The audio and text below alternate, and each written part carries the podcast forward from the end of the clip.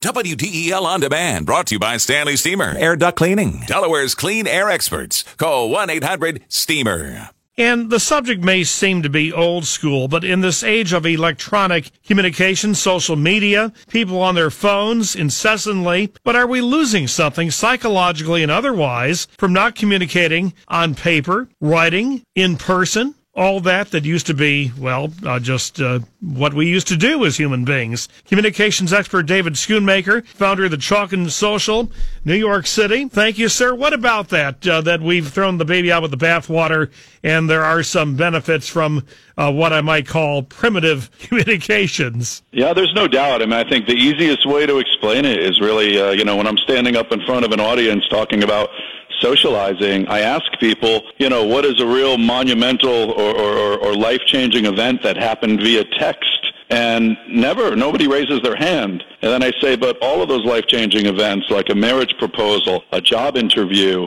uh, you know, talking with the family physician or the family teacher, uh, those are all done face to face. And the most important things are done face to face. Uh, you know, there's been studies, one, one particularly, uh, Alan, that's going on at Harvard, and it's called the Grant Study. It's a 75 year ongoing study that Robert Waldinger is currently directing. And they studied 750 men. 70 of those men are still alive today and well into their 90s. And the one conclusion that they make is that some have diabetes and, and heart conditions high blood pressure, but the vast majority had better social connections with friends, with family and the community. And it's well known that face to face social interactions make people happier and healthier. And well, you know, that might also point, you hear about the retirees who are planning for retirement, can't uh, uh, wait, looking forward to it, and then they die within six months. And it might be, unless they have a network of social contacts, maybe clubs, avocations, volunteer work, church, synagogue, uh, uh something that, that connects them with greater society face to face. That can be a contributing factor. There's no doubt about it. I mean, you know, there's a lot of loneliness in the world these days and that ranges from children all the way up to you know retirees, uh, grand grandparents, you name it.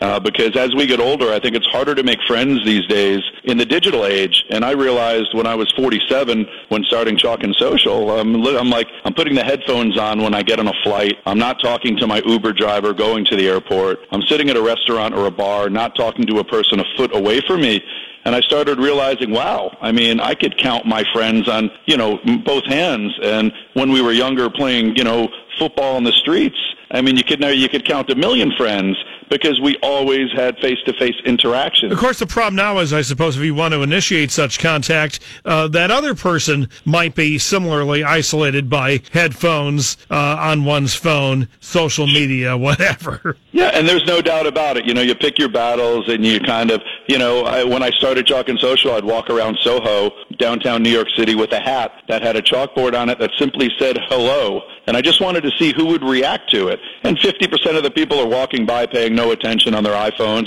And others stopped and said, wow, hello, I get it. Great idea. And it's like, wow, that's really what's missing. You know, you make eye contact in the streets these days. It's almost like whoa, you know, you're not supposed to, to look at people anymore. You're not supposed to talk to a stranger. And, you know, I watched plenty of TED Talks and, and, and read some great articles on why it is important to talk to a stranger because it gets you out of that comfort zone. It gets you talking about things you may not talk with about, you know, with, with your best of friends and yeah. maybe something you're uncomfortable with. Well, you know, it kind of reminds me uh, in, in college, I often sought verbal final exams with the professor and people say, why would you do that? And I used to say, I can get, uh, uh, some facial cues from how the professor is responding uh, to my verbal essay, and I can adjust accordingly. And maybe that's a skill we've lost, just you know, getting uh, verbal and, and other physical cues uh, from other people because we're not used to doing that. No, there's no doubt, and you know, retention levels are also much higher when things are face to face. You know, multisensory education is something that's really beneficial for teachers and students because it enhances the cognitive section of the brain, which helps you retain information. And an example would be when I was in high school, I think the only thing I remember are the bones of the hand because my anatomy teacher actually sang it. And he was face to face singing a song. So social interacting was pisiform, triquetral, lunate, navicular, hamate, capitate, lesson, gradal, tangular. I mean, and anyone who had that class still remembers it. Okay, minute remaining, I'm afraid. Uh, give uh, just one idea, something somebody can do listening to enhance their old school communication skills. You know what I think they could do? Just make the effort to say every day, I'm going to try to tell something about myself to someone who doesn't know that particular fact. And I'm going to ask a question of somebody else so I could learn about them. Because socializing basically turns into oftentimes friendships. And friendships are what make people happier and healthier. And kids these days are making less friends.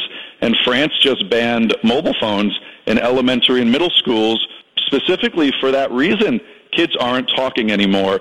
So you just need, we need to encourage them to ask questions. Important subject. I'm afraid we're out of time. We're going to do it again, David. Thanks so much. We would love it, Alan. Thank you so much. All right. Bye-bye. Communications expert David uh, Schoonmaker, founder Chalk and Social from New York City Live.